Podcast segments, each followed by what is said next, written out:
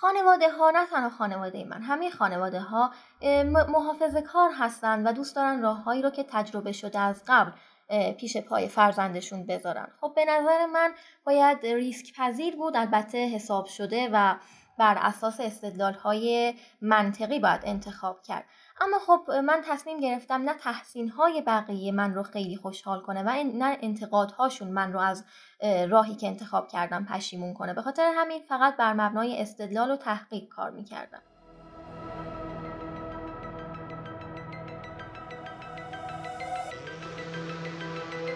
سلام من علی علامیم و اینجا استودیوی فراهوشه.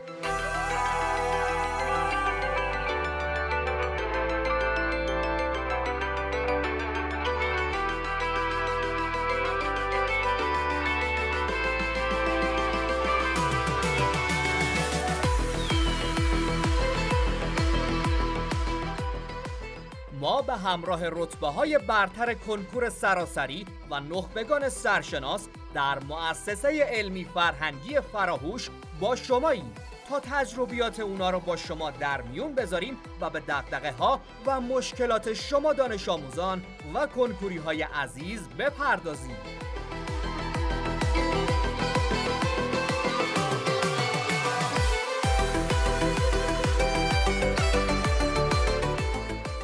فصل دوم اپیزود چهارم.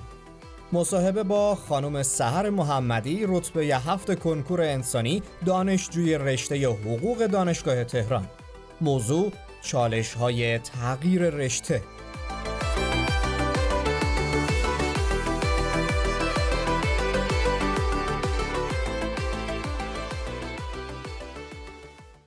سلام و درود به همه شنوندگان عزیز.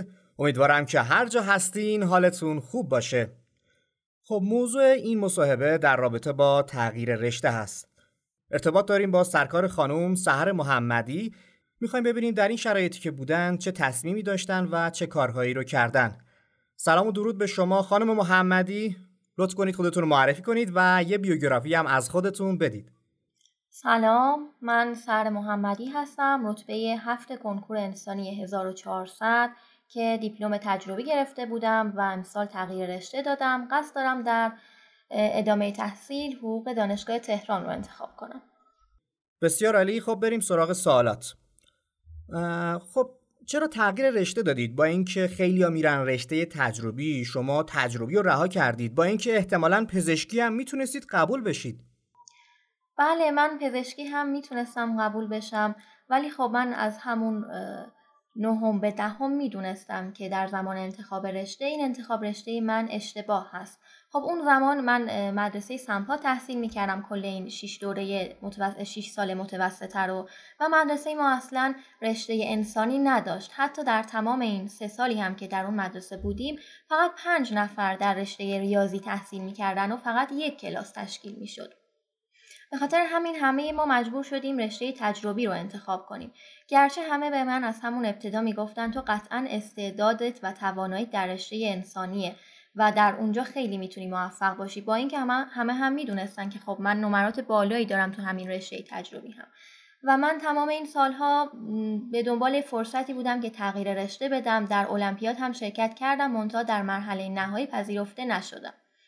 و در سال کنکور هم که می‌خواستم اطلاعاتم رو برای کنکور ویرایش کنم که در رشته انسانی شرکت کنم مشاورم گفتن که زمان مناسبی نیست و وقت کافی در اختیار نخواهی داشت که بتونی رتبه خوبی بیاری چون هم همون زمان هم من حقوق تهران رو مد نظر داشتم. به خاطر همین منتظر موندم و یک سال این کار رو به تعویق انداختم و از 22 آبان سال قبل شروع کردم به مطالعه. شما طی این سه سالی که انتخاب رشته کرده بودید رشته تجربی و انتخاب کرده بودید آیا دروس انسانی هم میخوندید مطالعه داشتید روشون؟ خیر به هیچ وجه. من شخصیتم جوری بود که اگر می‌گفتن کاری رو انجام بده سعی می‌کردم اون رو انجام بدم و منتظر فرصتی میموندم که خب بعدا بخوام انتخاب خودم رو اجرایی کنم. من فقط دروس تجربی رو مطالعه می‌کردم و حتی برای کنکور هم خیلی جدی میخوندم. سطح دروس رشته انسانی با تجربی چه تفاوتهایی داره؟ خب اونطور که من متوجه شدم خود کتاب های درسی در سطح در رشته انسانی کمی سختتر هست مطالعهشون یک به دلیل گستردگی مطالب دو به این دلیل که احساس می‌کنم رشته انسانی بیشتر متکی بر استعداد و ذوق هستش تا رشته تجربی به خاطر همین در سطح کتاب ها یک مقدار رشته انسانی شاید سختتر باشه اما خب قبولی در تجربی سختتر هست قطعا. و این شاید انگیزه دانش آموز رو کم کنه و این هست که کار رو در اون رشته سخت می‌کنه. توی حرفاتون گفتید که رشته انسانی استعداد بیشتری میطلبه. درسته؟ بله حالا بیشتر از استعداد منظور یک ذوق ادبی و درک فلسفی هست برای دروس فنون ادبی و فلسفه و منطق. درست. خیلی هستن که تحت هر شرایطی به اشتباه وارد رشته شدن. حالا چیزی که خودتون تجربه کردید. و سال منتهی به کنکور متوجه میشن که مال این رشته نیستن و می‌خوان برن سراغ علاقهشون. اما خب میترسن که موفق نشن. پیشنهادتون به اونا چیه؟ اول باید عرض کنم که این که احساس کنیم مال این رشته نیستیم باید ببینیم. به آینده شغلیش علاقه نداریم یا نه فقط از پس کنکورش بر نمیاییم من خب کنکور تجربی رو هم همون موقع خیلی خوب دادم نسبت به تلاشی که کرده بودم ولی اون مشاغل رو دوست نداشتم. اینطور نباید باشه که ما فکر کنیم هر کنکوری که آسون تره یا شانسمون بیشتره بریم به سمت اون و در اون شرکت کنیم. باید ببینیم کدوم شغل رو ما در ده سال و 20 سال آینده دوست داریم داشته باشیم. کدوم سبک زندگی رو می‌خوایم تجربه کنیم در تمام طول عمرمون از این به بعد. و بعد کنکور رو باید یک مرحله انتقالی فرض کنیم و هر رشته که دوست داریم در آینده بخونیم باید ببینیم راه ورود اون کدوم. کنکور هست. نه اینکه صرفا بر اساس سختی یا آسونی اون کنکور انتخاب کنیم. هیچ کدوم از کنکورها راحت نیستن. همشون به تلاش نیاز دارن برای اینکه شما در دانشگاه های خوب پذیرفته بشید.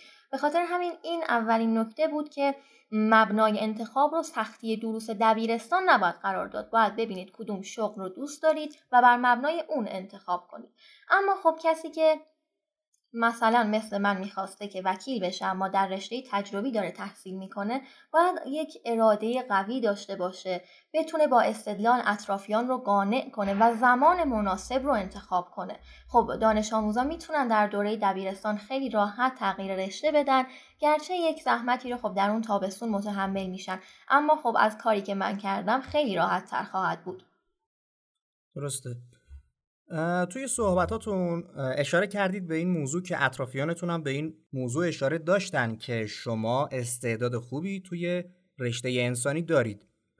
حالا آیا نقش این افراد واقعا گذار بود برای شما که بخواید راهتون رو جدا کنید و برید به سمت انسانی یا اگر حتی اگه بهتون می‌گفتن نه تو نمی‌تونی بازم تأثیری داشت یا بازم کار خودتون رو می‌کردید خب اطرافیانی که استعداد من رو در رشته انسانی تایید می‌کردن خانواده نبودن بیشتر دوستان بودن یا معلم هایی که خب عملکرد من رو در مدرسه دیده بودن خانواده ها نه تنها خانواده من همه خانواده ها محافظه کار هستند و دوست دارن راههایی رو که تجربه شده از قبل پیش پای فرزندشون بذارن. خب به نظر من باید ریسک پذیر بود البته حساب شده و بر اساس استدلال های منطقی باید انتخاب کرد.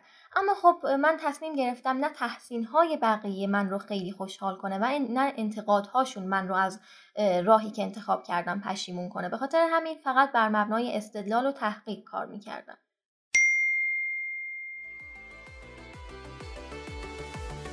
پادکست فراهوش به حمایت های شما دل خوشه پس ما رو به دوستان خود معرفی کنید. اپیزودهایی که دوست داشتید رو در رسانه های اجتماعی به اشتراک بذارید و ما رو هم تگ یا منشن کنید. به ما و دیگران بگید که چرا پادکست فراهوش رو گوش می‌دید و چه تأثیری در کار و زندگیتون داشته. خوشحالیم که شنونده پادکست فراهوش هستید.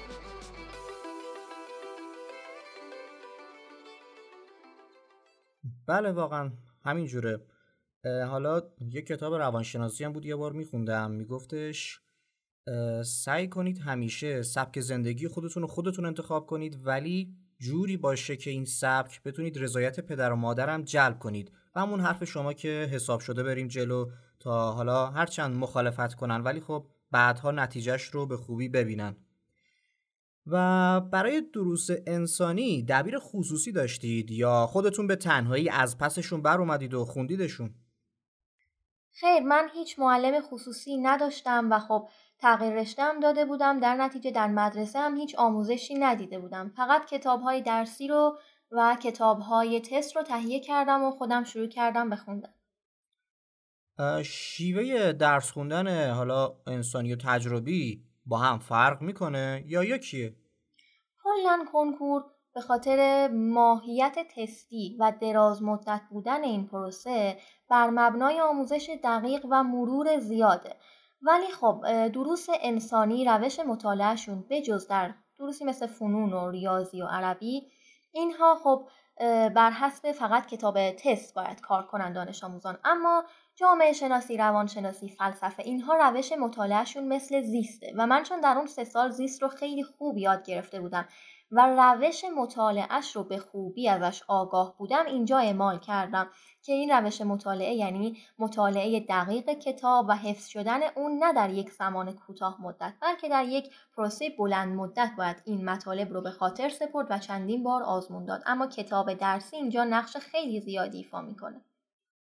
بله. حالا یه سوال چالشی. نمی ترسید که یه روز پشیمون بشید که چرا همون تجربی ادامه ندادید و پزشک نشدید؟ راستش همون زمان اگر یکی از اطرافیان دور نه نزدیک حالا عرض می‌کنم دلیلش رو از من می‌پرسید می‌خوای ایشالله دکتر بشی؟ می‌گفتم خیر من این قصر رو ندارم. به اطرافیان نزدیک نمی‌گفتم که دیگه وارد بحث نشم باشون و سعی کنم که راه خودم رو ادامه بدم. یعنی من از اول همون قصد رو نداشتم. و من کاری رو انتخاب کردم که حتی اگر به ایدئال هامم نرسم باز هم ازش راضی باشم. به نظر من یکی از مبناهای انتخاب تو زندگی باید این باشه. حتی شکست های اون مسیر رو هم به خوبی بپذیرید شما به قول معروف به ندای دلتون گوش دادید دیگه. حالا خیلی از افراد بزرگ میگن. میگن که خیلی وقتا منطق رو بذارید کنار به ندای دلتون گوش کنید. خیلی وقتا منطق میگه این قضیه اصلا شدنی نیست. ولی خب آدم به ندای دلش که گوش میده می‌بینه نه خیلی وقتا هم اتفاقا یه سری اتفاقایی میفته که تو زندگیش تاثیرهای خوبی ایجاب می‌کنه و خب خیلی ها سر همین منطق خب ترس دارن ریسک نمی‌کنن نمیرن جلو و بعد از ده سال هرچند حقوق شاید والایی هم داشته باشن اما پشیمونن میگن زندگی به دلم نمیشینه. نمی‌دونم اخلاقش با خانوادش قطعا تاثیر داره. به هر حال خیلی یا تاکید می‌کنن کاریو بریم. هرچند با حقوق کم هرچند با نرسیدن به اون ایدئال ها اما آرامشی رو میاره به زندگیمون که ارزش خیلی چیزها رو داره. و در آخر اگر توصیه یا صحبتی دارید بفرمایید. می‌خوام ارز کنم که هر کسی بعد از یه سنی بعد از دوره بلوغ دیگه کم کم خودش می‌دونه در ته دلش همون به صورت ندای قلبی که چه راهی براش مناسب تره یا فرد برای چه راهی در زندگی برگزیده شده. اما همونطور که شما هم فرمودین ترس ها که هم ناشی از ترسهای درونی هستن همونچه که خانواده جامعه و سیستم اشتباه به ما الگا می‌کنه اصلا اجازه نمیده که این راه درست خودش رو به ما نشون بده. یعنی فرد اگر راه درست رو ببینه بشناسه هم معایب رو هم مزایا رو هم موانع رو خب اون رو انتخاب می‌کنه گرچه در ابتدای راه ترس داشته باشه. اما خب مسیر رو که شروع می‌کنیم به پیمودن چون نتیجه می‌گیریم چون اون رسالت زندگی ماست و ما نتیجه های خوبش رو دریافت می‌کنیم دیگه کلا ترس ها رو کنار می‌گذاریم. اما اگر در اون ابتدای راه جرأت کافی رو برای انتخاب نداشته باشیم هیچ وقت اون راه نه انتخاب می‌کنیم و نه طی می‌کنیم و هیچ وقت هم به اون نتیجه هایی که باید نمی‌رسیم. و اینطور میشه که زندگی هیچگاه دلخواه ما نمیشه. بله این قضیه رو خودم هم تجربهش داشتم. من حتی دانشگاه دولتی هم درس میخوندم. حالا خیلیا که حالا میرن میگن حیفه. من خودم تا کاردانی دانشگاه دولتی بودم. اما دیگه دل کندم از اونجا چون واقعا به علاقه خودم نبود. راهم و اشتباه رفته بودم. چهار سال توی رشته ای وقت گذاشتم که اصلا نمی‌شد. حالا خیلی از دوستان من اونجا بودن می‌گفتن تا اینجا که اومدیم بازم ادامه بدیم. بریم دیگه فلان و اینا. ولی من راهمو کشیدم اون ور و راه خودم رفتم و بعد از دو سال نتیجه گرفتم تو کار خودم که خیلی ها با اینکه حالا اشتیاقی نداشتن توی این کاری که هستن تجربه 6 7 ساله انگار دارم در برابر اون افراد. می‌خوام بگم اگر واقعا تو کاری عشق و علاقه باشه اتفاقایی میفته که باور نکردنی. به قول خودمونی شاید بتونیم بگیم حتی معجزه. خلاصه صحبت منم اینه که هیچ وقت نگیم دیر نیست. به قول یه استادا میگفتش از یه طرف اینو داشته باشید که خیلی زود دیر میشه و اینکه اینم داشته باشید که هیچ وقت دیر نیست. بله کاملا صحیح. خیلی ممنون از شما خانم محمدی به خاطر وقتی که گذاشتید از تجربه خودتون. گفتید امیدوارم که شنونده های عزیز استفاده بکنن و به کارشون بیاد. و همینطور برای شما آرزوی موفقیت های بی پایان دارم. امیدوارم هر جا که هستید و هر کاری که می‌کنید با سعادتی و سلامتی باشه. خیلی ممنونم, ممنونم از لطف شما و امیدوارم که خب حرفای من برای شنوندگان عزیز هم مفید واقع بشه و همه اون رسالت درونیشون رو پیدا کنن و بعد از یک انتخاب صحیح از زندگیشون لذت ببرن. خیلی ممنونم. انشاءالله قطعا و خیلی ممنون. خدا نگهدار. خدا نگهدار.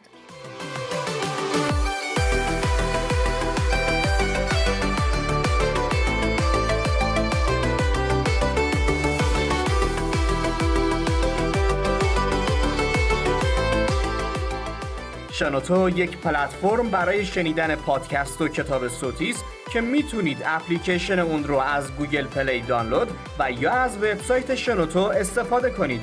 پس اپ اندروید شنوتو رو همین الان نصب کنید.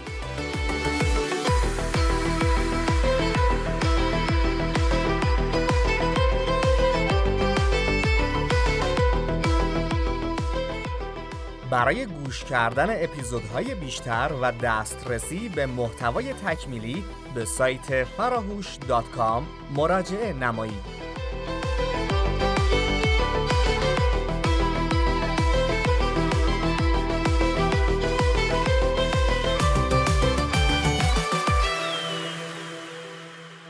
فراهوش فراموش نکنید.